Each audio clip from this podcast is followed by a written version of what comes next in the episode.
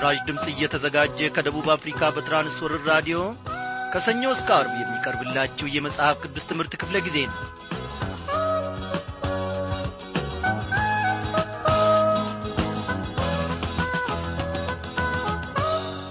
እንደምናመሻችሁ በጌታ የተወደዳችሁ ክብራን አድማጮች እግዚአብሔር አምላካችን የተመሰገነ ይሁን። ዛሬም ተከታታዩን የኦሪት ዘፍጥረት መጽሐፍ ጥናታችንን ይዘንላችሁ ቀርበናል በዛሬው ምሽት ክፍለ ጊዜ ጥናታችን ጀምረነው የነበርነውን የምዕራፍ አሥራ ስድስትን ትምህርት እንቀጥልና ወደ ምዕራፍ አሥራ ሰባት ደግሞ እንሸጋገራለን። ዝማሬ አለን። እግዚአብሔር አምላካችንን እስቴ ከፍ ከፍ እናድርገው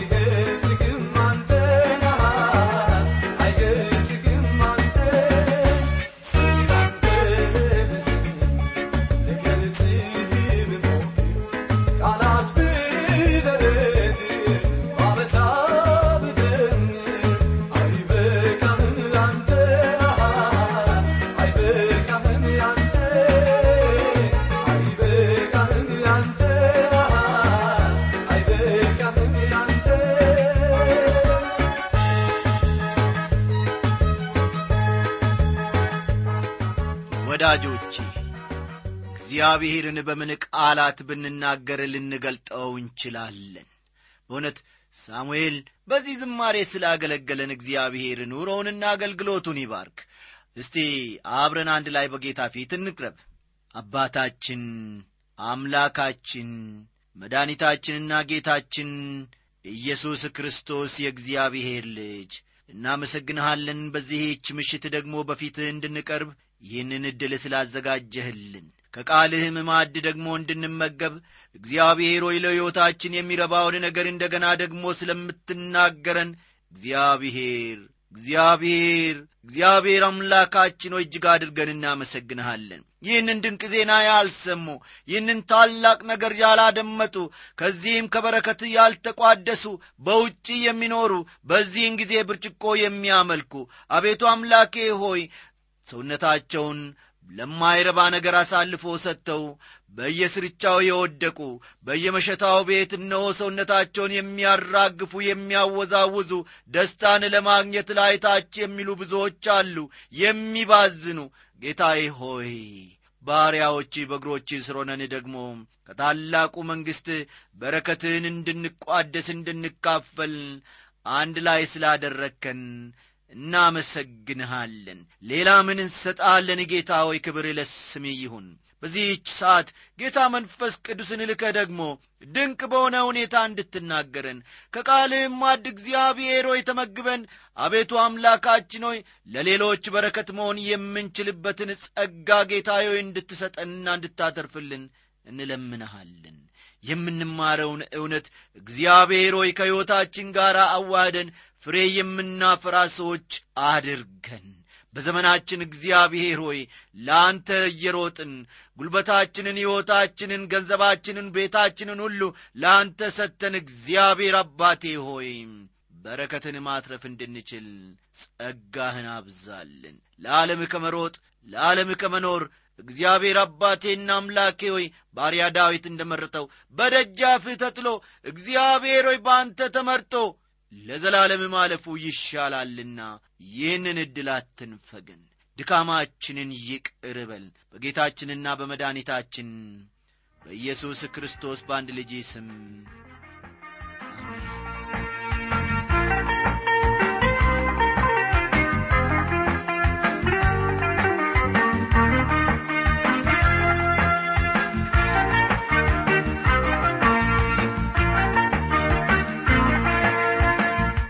አድማጮቼ ባለፈው ክፍለ ጊዜ ጥናታችን ሶራ አብርሃምን ማለትም ባለቤቷን ወደ አጋር እንዲገባው ጠይቃው አጋርም ደግሞ እነሆ ማርገዟን ተመልክተን ነበረ። አዎ አብርሃም በግብፅ ምድር ፈተና የሆኑበትን ሁለት ነገሮች አትርፏል። ልብ በሉ አብርሃም በግብፅ አገር በነበረበት ጊዜ አትርፎት የወጣው ነገር ቢኖር ምንድን ነው ብልጥግናና ሁለተኛው ደግሞ ግብፃዊቷ አጋር ነበረች። ይህች ግብፃዊት የሶራ ባሪያ የአብርሃም ጊዜያዊ ሚስት መሆን ቻለች። ይህ ደግሞ የእግዚአብሔር ፈቃድ አልነበረም። አዎ በጋብቻ ላይ ጋብቻ የእግዚአብሔር ፈቃድ አልነበረም። እግዚአብሔር አጽድቆታላት በሉ ወገኖቼ። ልትሉ የምትችሉት ነገር ቢኖር በአብርሃም ታሪክ የተከሰተ ታሪካዊ እውነት መሆኑን ብቻ ነው። ታሪኩም ደግሞ እነሆ ደስ የማያሰኝ እግዚአብሔርን ሰውንም የሚያሳዝን ታሪክ ነው። ወዳጆቼ ይህን ክፍል ስናነብ ባለፈው ክፍለ ጊዜ ጥናታችን እንደተመለከት ነው በአብርሃምና በሶራ ላይ ያስከተለውን የሥነ ምግባር ችግር ማየት አንችልም። ምክንያቱም እነርሱ ያደጉት እንደዚህ ዐይነቱ ልማድ በሚዘወተርበት በውር ምድር ነበርና ብለናል። አዎ አስከፊው ነገር ግን እግዚአብሔርን አለማመናቸው ነው አብርሃም የሶራን ባሪያ አጋርን ለሚስትነት መውሰዱ እጅግ ታላቅ ኀጢአት ነው። ዛሬም ቢሆን በጋብቻ ላይ ጋብቻን መደረብ ኀጢአት እንደሆነ አጥብቀን መረዳት አለብን። እምነት ማጉደላቸውና እግዚአብሔርን አለማመናቸውን በተመለከተ ከአብርሃምና ከሶራ መማር የሚገባን ትልቁ ስህተታቸው ነው ብለን ነበረ። አዎ ትክክል ነው። እስቲ ዛሬ ከቁጥር ስድስት በመነሳት ወደፊት ደግሞ ምን እንደሆነ ቀጣዩን ሂደት ጌታ መንፈስ ቅዱስ የሚያስተምረንን እንመለከታለን።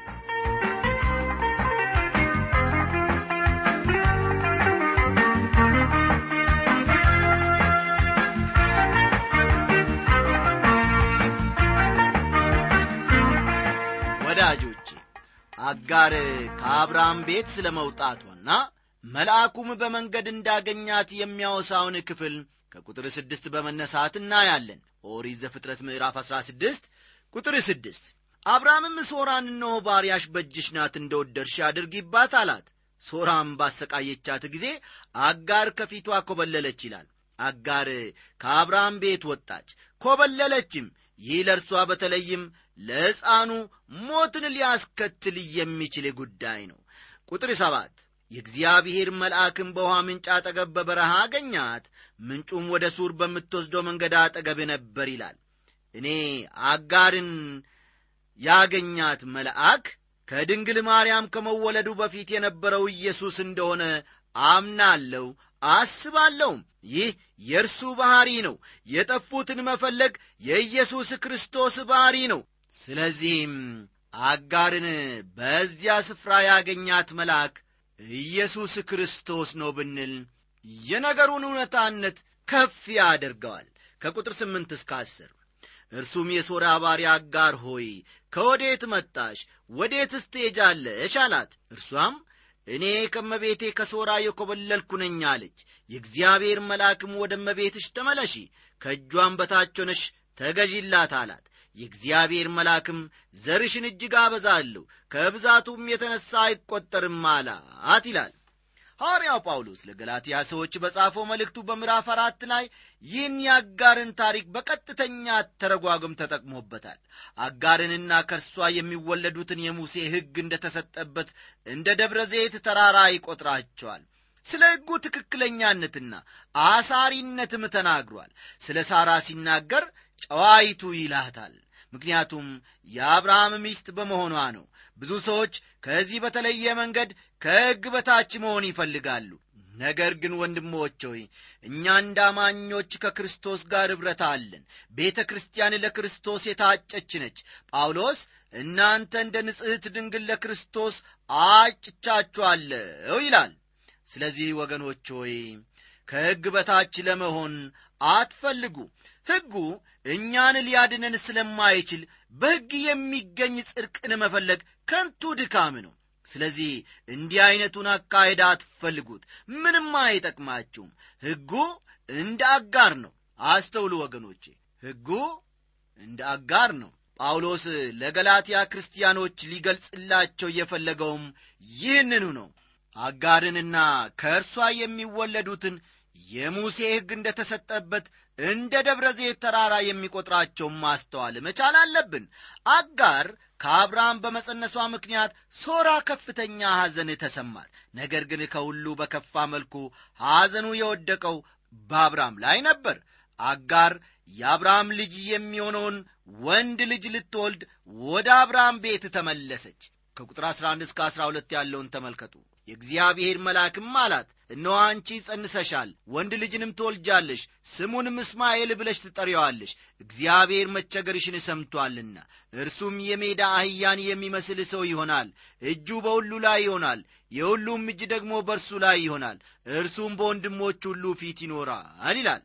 ይህንን ጥቅስ በመካከለኛው ምስራቅ ባለፉት አራት ሺህ ዓመታት ከተፈጸመው ሁኔታ ጋር እያገናዘባችሁ ታስተውላላችሁን ዛሬ በዚያ አካባቢ ምን እየተደረገ ነው? በእስራኤልና በፓለስቲና መካከል ያለውን ጦርነትና ውዝግብን በተመለከተ ምን እየተረዳችሁ ምንም እያስተዋላችሁ ነው? የእስማኤል ትውልዶች ኃይለኛና ተዋጊዎች ናቸው። በምድረ በዳ የሚገኙት ጎሳዎች ታሪክ የሚያስረዳን እግዚአብሔር ስለ እነርሱ በዚህ ክፍል አስቀድሞ የተነበየውን መፈጸሙን ነው እነዚህ ጎሳዎች የአብርሃም ልጆች እንደሆኑ ይናገራሉ። ጨምረውም የእስማኤል ልጆች መሆናቸውንም ይናገራሉ። ከአብርሃም ጋር የተዛመዱት በእስማኤል በኩል ነው። እንዲህ ይላል ቁጥር 13 ና 14 እርሷም ይናገራት የነበረውን የእግዚአብሔርን ስም ኤል ሮኢ ብላ ጠራች። የሚያየኝን እዚህ ደግሞ አየሁትን ብላለችና ስለዚህም የዚያ ጉድጓድ ስም ብኤር ለሃይሮኢ ተብሎ ተጠራ እርሱም በቃዴስና በባሬድ መካከል ነው ይላል። እግዚአብሔር ለአጋር እንዴት መልካም ነው ወዳጆቼ! በእርግጥ የደረሰባት ነገር በኀጢአቷ ምክንያት አይደለም። ስለዚህም እግዚአብሔር በምሕረት አሰባት። እዚህ ላይ ቀደም ብዬ የገለጽኩትን እውነት እንደገና መጥቀስ እፈልጋለሁ። በዚህ ስፍራ አጋርን ያገኛትና ያነጋገራት መልአክ ኢየሱስ ክርስቶስ ነው የጠፋችውን አጋርን የባዘነችውን አጋርን ለመፈለግ መውጣቱንና እንደ መልካም እረኛ የሚያጽናናውን መልካሙን ቃል ሲያመጣላት ይታየኛል። የእግዚአብሔርንም ስም በእርሷ አገላለጽ የሚያየኝን አየሁት ስትል ኤልሮኢ ብላ ጠራች። ይህን ቀድሞ ያልተለማመደችው አዲስና እንግዳ ነገርን ስትናገር እንመለከታታለን። ግብፃውያን ስለ እግዚአብሔር በጣም ኋላ ቀር ሐሳብና መረዳት ነበራቸው። ስለዚህም የሚያየኝን አየውት ብላ ጌታን ገለጸችው። በእግዚአብሔር በመታየቷ እጅግ በጣም ተደንቃለችና ምናልባት ይሄ እኛን በጣም አያስደንቀንም ይሆናል። ምክንያቱም እርሷ ካገኘችው መገለጥ በላይ የሆነውን መገለጥ አግኝተናልና እስቲ ወዳጆቼ ትንሽ አስቡ። እግዚአብሔር ለአጋር እንደ ተገለጠላት ለእኛ ቢገለጥልን ሳንቸገር አንቀርም። ወሰን የሌለውን አምላክ በውስን አእምሮአችን እንዴት ልንገነዘበው እንችላለን? እኔ እንደሚመስለኝ የዘመናት ዋና ጉዳይና መጨረሻ የሌለው የእግዚአብሔር ሐሳብ እኛ እርሱን ለማወቅ ወደ እርሱ እንድንመጣ ነው።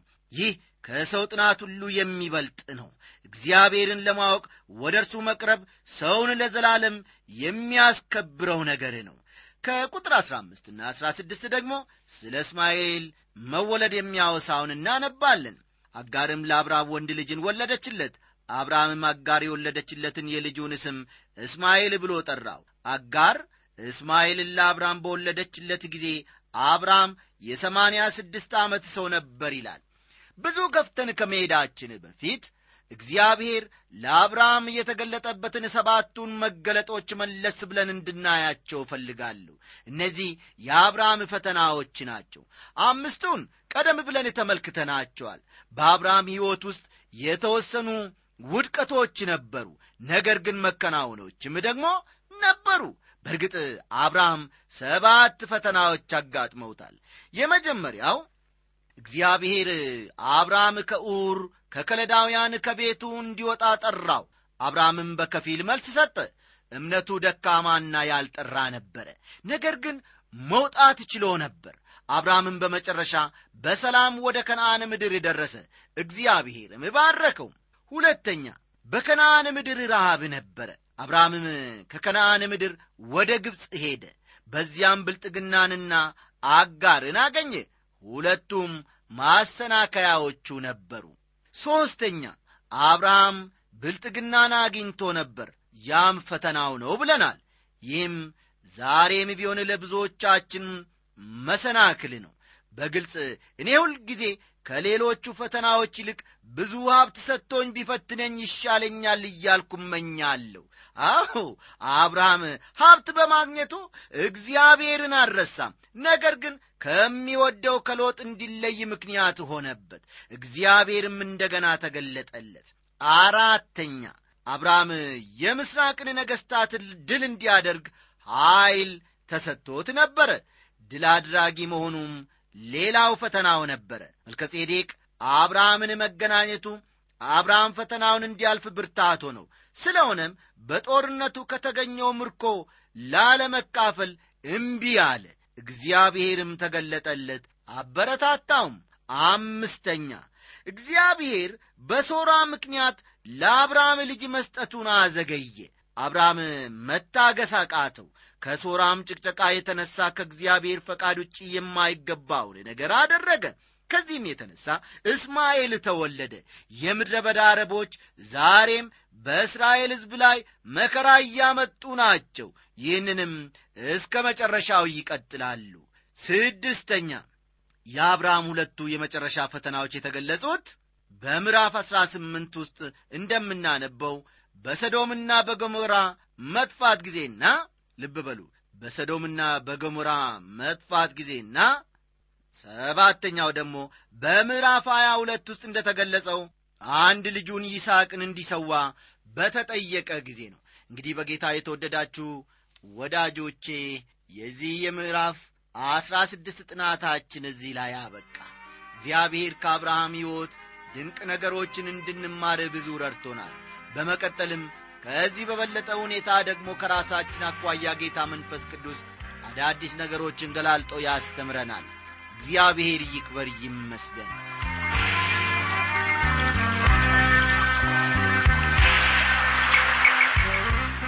አድማጮች ብዙ ሰዎች ምዕራፍ አሥራ ሰባት ከዘፍጥረት ምዕራፍ እጅግ ጠቃሚ ዋና እንደሆነ ያስባሉ ምክንያቱም በዚህ ምዕራፍ ውስጥ እግዚአብሔር ከአብርሃም ጋር ቃል ኪዳን ያደረገበትና ልጅ እንደሚወልድ የሰጠውን ተስፋ እንደገና ያደሰበት ምዕራፍ በመሆኑ ነው። እግዚአብሔር ለአብርሃም እስማኤል የቃል ኪዳኑ ልጅ እንደሆነ ገልጾለታል። ይህ ምዕራፍ ለዘፍጥረት መጽሐፍ ቁልፍ ምዕራፍ ነው። በአጠቃላይም ለመጽሐፍ ቅዱስ ቁልፍ ምዕራፍ ነው ማለት እንችላለን። እግዚአብሔር ከአብርሃም ጋር የገባው ቃል ኪዳን ሁለት ዋና ዋና ነገሮችን የያዘ ነው እነርሱም አንድ ዘርና አንድ ምድር ናቸው። ልብ በሉ። እግዚአብሔር ከአብርሃም ጋር የገባው ቃል ኪዳን ሁለት ዋና ዋና ነገሮችን ይዟል። እነርሱም አንድ ዘርና አንድ ምድር ናቸው። እግዚአብሔር በዚህ ክፍል በአዲስ ስም ለአብርሃም ተገለጠለት። ኤልሻዳይ ሁሉን የሚችል እግዚአብሔር በሚል ስም የአብርሃምንም ስም ቀየረው። እስካሁን አብርሃም ተብሎ ነበረ የሚጠራው። ከእንግዲህ በኋላ ግን አብርሃም ተብሎ ይጠራል። አብርሃም ማለት ታላቅ አባት ማለት ሲሆን ልብ በሉ አብርሃም ማለት ታላቅ አባት ማለት ሲሆን አብርሃም ማለት ግን የብዙ ሕዝቦች አባት ማለት ነው። አብርሃም ማለት ታላቅ አባት ማለት ሲሆን አብርሃም ማለት የብዙ ሕዝቦች አባት ማለት ነው። እስማኤል እግዚአብሔር ለአብርሃም የሰጠው የቃል ኪዳኑ ልጅ እንዳልሆነም በዚሁ ምዕራፍ ውስጥ ግልጽ ሆኖ እንማረዋለን። ቁጥር አንድን ተመልከቱ። እግዚአብሔር በአዲስ ስም ለአብርሃም ስለ መገለጡና አዲስንም ስም እንዴት እንደ ሰጠው በዚህ ክፍል ውስጥ እንመለከታለን። አብርሃምም የዘጠና ዘጠኝ ዓመት ሰው በሆነ ጊዜ እግዚአብሔር ለአብርሃም ተገለጠለትና እኔ ኤልሻዳይ ነኝ በፊቴም ተመላለስ ፍጹምም ሁን ሲለው እንመለከታለን አብርሃም እስማኤል ሲወለድ የሰማንያ ስድስት ዓመት ሰው እንደሆነ ልብ በሉ። ከአስራ አራት ዓመት በኋላ ማለት ነው ይስሐቅ የተወለደው። እግዚአብሔር ለአብርሃም ተገለጠለትና እኔ ኤልሻዳይ ነኝ በፊቴም ተመላለስ ፍጹምም ሁን አለው። እንግዲህ ይህ ኤልሻዳይ የሚለው ስም ነበር እግዚአብሔር በአዲስ ስም የተገለጠለት። ቁጥር ሁለት ቃል ኪዳኔንም በእኔና በአንተ መካከል አደርጋለሁ እጅግም አበዛ አለው አለው። በዚህ ምዕራፍ በሀያ ሰባት ቁጥሮች ውስጥ ቃል ኪዳን የሚለው ቃል አስራ ሦስት ጊዜ ተጠቅሶ እናገኛለን። ይህም በግልጽ የሚያሳየው እግዚአብሔር ስለ ቃል ኪዳኑ ልዩ ትኩረት ሰጥቶ መናገሩን ነው። እግዚአብሔር ለአብርሃም ሲገለጥለት ይህ አምስተኛው ጊዜ ነው። አሁን የተገለጠለት ቃል ኪዳን ከአብርሃም ጋር ለመግባት ብቻ ሳይሆን ልጅ እንደሚሰጠው የገባለትን ተስፋ ለማጽናትና በእስማኤል ላይ የበላይ የሚሆን ልጅ እንደሚሰጠው ሊያረጋግጥለት ነው። ጳውሎስ በሮሜ መልእክቱ ምዕራፍ አራት ውስጥ እንዲህ ይላል የመቶ ዓመትም ሽማግሌ ስለሆነ እንደ ምውት የሆነውን የራሱን ሥጋና የሳራ ማፀን ምውት መሆኑን በእምነቱ ሳይደክም ተመለከተ ይላል። ሮሜ አራት ቁጥር አሥራ ዘጠኝ የሳራ ማፀን መቃብር ነበረ የሞትም ስፍራ ነበረ። ነገር ግን የሞት ስፍራ ከሆነው ሕይወት ወጣ ይስሐቅ ተወለደ። ጳውሎስ የሮሜ መልእክት ምዕራፍ አራትን ሲያጠቃልል ስለ ኢየሱስ ክርስቶስ የሚከተለውን አስፍሯል። ስለ በደላችን አልፎ የተሰጠውን እኛን ስለ ማጽደቅም የተነሳውን ጌታችንን ኢየሱስን ከሙታን ባስነሳው ለምናምን ለእኛ ይቈጠርልን ዘንድ አለው ይላል ሮሜ አራት ቁጥር 25 ከሞት ውስጥ ሕይወት እንደሚወጣ እግዚአብሔር ለአብርሃም የገባለት ቃል ኪዳን ይህን የሚመስል ነው። አብርሃም የዘጠና ዘጠኝ ዓመት ሽማግሌ በነበረበት ጊዜ ሶራ ሰማንያ ዘጠኝ ዓመት አሮጊት ነበረች። አስተዋላችሁ አይደል? ሶራ የሰማንያ ዘጠኝ ዓመት አሮጊት ነበረች። ይስሐቅ ሲወለድ አብርሃም የአንድ መቶ ዓመት ሳራ ደግሞ የዘጠና ዓመት ሰዎች ነበሩ። ቁጥር ሦስትና አራት አብርሃምም በግንባሩ ወደቀ። እግዚአብሔርም እንዲህ ብሎ ተናገረው እነሆ ቃል ኪዳኔ ከአንተ ጋር ነው ለብዙ አሕዛብም አባት ትሆናለ አለው። እግዚአብሔር አብርሃምን ለብዙ አሕዛብ አባት ትሆናለ ብሎ ተናገረው። ይህ አባባል ለእኛ እንደሚገባን ይህ ሰው በምድር ላይ ከሚኖሩት ሰዎች በላይ ብዙ ልጆች ይኖሩታል የሚል ትርጉም እንደሚኖረው እገምታለሁ። ይህንንም አስቡ ላለፉት አራት ሺህ ዓመታት ሁለት ታላላቅ የዘር ሐረጎች ታይተዋል። በእያንዳንዱም የዘር ሐረግ በሚሊዮን የሚቆጠሩ ሰዎች ተገኝተዋል። እንዴት ያለ ታላቅ ቤተሰብ ነው! ከዚህ ጋር በተጨማሪ መንፈሳዊ ዘር የሆኑትን ክርስቲያኖች ደግሞ በእምነት የአብርሃም ልጆችንን በሮሜ ምዕራፍ አራት ቁጥር አሥራ ስድስት እና አሥራ ሰባት ጳውሎስ ስለ አብርሃም ሲናገር እንዲህ ብሏል። ስለዚህ ከሕግ ብቻ ሳይሆን ከአብርሃም እምነት ደግሞ ለሆነ ለዘሩ ሁሉ የተስፋው ቃል እንዲጸና እንደ ጸጋ የሆን ዘንድ በእምነት ነው። እርሱም ለብዙ አሕዛብ አባት አደረግኩ ተብሎ እንደ ተጻፈ ለሙታን ሕይወት በሚሰጥ የሌለውንም እንዳለ አድርጎ በሚጠራ ባመነበት በአምላክ ፊት የሁላችንም አባት ነው ይላል። ይህ ስለ አማኞች ስለ እስራኤል ሕዝብና ስለ አረብ ሕዝብ ነው እነዚህ በብዙ ሚሊዮን የሚቆጠሩ ሕዝቦች ናቸው። እግዚአብሔር ለብዙ አሕዛብ አባት አደርጋለሁ እንዳለው በእነዚህ ሕዝቦች ሁሉ የሚከበር አባትም አደረገው። እግዚአብሔር ቃሉን አጸና። እግዚአብሔር እየተመሰገነ ይሁን። ቁጥር አምስት ከዛሬ ጀምሮ ስምህ አብርሃም ተብሎ አይጠራ። ነገር ግን ስምህ አብርሃም ይባላል። ለብዙ አሕዛብ አባት አድርጌያለሁና ይላል። አብርሃም ማለት ቀደም ብለን እንደ ተመለከት ነው ታላቅ አባት ማለት ሲሆን አብርሃም ማለት ግን የብዙዎች ወይም የአሕዛብ አባት ማለት ነው። የአብርሃምን እምነት የበለጠ ለማስረዳት አንድ ምሳሌያዊ አነጋገር ወይም ልቦለድ ታሪክ ልነግራችሁ ወዳለሁ አንድ ቀን አብርሃምና ሱራ በማለዳ ተነስተው በድንኳናቸው አካባቢ እየሠሩ ሳሉ ድንገት የነጋዴዎች ቡድን ወደ እነርሱ ይመጣል አብርሃምም ሊገናኛቸው ይወጣል። እነርሱም ለእነርሱና ለግመሎቻቸው ውሃ ያገኙ እንደሆነ ይጠይቃሉ። በዚያ ዘመን እንግዶችን ለማስተናገድ የተዘጋጁ ብዙ ሰዎች ነበሩ። ይህ በጣም የሚያስደስት ነገር ነው። ይህንን ስል በዚያን ጊዜ በዋሻ ይኖሩ የነበሩትን ሰዎች ማለቴ ነው። በዚያን ዘመን አንድ እንግዳ ሰው በአንድ ቤተሰብ በእንግድነት ገብቶ ካልተስተናገደ በከተማው አቋርጦ ለመሄድ አይችልም ነበረ ይህ ሁኔታ ግን በአሁኑ ዘመን ካለነው ሰዎች ጋር አብሮ የሚሄድ ልምዳ አይደለም። ምንም እንኳን ክርስቲያኖች ብንሆን እንግዳ ለማስተናገድ ያለን ፍላጎት ዛሬ ዛሬ ስንመለከተው በጣም አነስተኛ ነው አብርሃምም ለእናንተም ሆነ ለግመሎቻችሁ በቂ ውሃ አለን። በምትፈልጉት መጠን እናስተናግዳችኋለን። ከእኛ ጋር ብዙ ለመቆየት ትችላላችሁን? ይላቸዋል። እነርሱም የለም በጣም እንቸኩላለን። ለንግድ ሥራ ወደ ግብፅ እየወረድን ስለሆነ ብዙ መቆየት አንችልም አሉት። ከነጋዴዎቹ መካከል አንዱ የእኔ ስም አሊ ነው ሌላውም የእኔ ደግሞ አብደላ ነው ያንተስ ማን ይባላል? ብለው አብርሃምን ይጠይቁታል። አብርሃምም ስሜ ታላቅ አባት ይባላል ብሎ ይመልሳል። በዚህን ጊዜ ነጋዴዎቹ በጣም ተገርመው ለመሆኑ ስንት ልጆች ቢኖሩ ነው ታላቅ አባት የተባልከው? ብለው መልሰው ይጠይቁታል። አብርሃምም አንድም ልጅ የለኝም ሲላቸው በጣም ይስቁና ታዲያ እንዴት ታላቅ አባት ተብለ ትጠራለ በማለት እጅግ ተገርሞ እየሳቁ ግመሎቻቸውን ወደ ምድረ በዳ እየነዱ ሄዱ። ከስድስት ወራት በኋላ ነጋዴዎቹ በአብርሃም ድንኳን አጠገብ ሲያልፉ ሊጠይቁት መጡ። አብርሃምም ሊቀበላቸው ሲወጣ ሰዎቹ አሁንም ሳቃቸው መጣና ከት ብሎ ሳቁበትና ሰላም ላንተ ይሁን ታላቅ አባት ብለው ሰላምታ ለአብርሃም ሰጡት። እየተሳለቁበት እያፌዙበት እርሱም ሰላምታቸውን ተቀብሎ ምላሹን ከሰጣቸው በኋላ ስሜ ታላቅ አባት መሆኑ ቀርቷል። እነሆ የብዙ ሕዝቦች አባት ተብያለሁ ሲል ይመልስላቸዋል።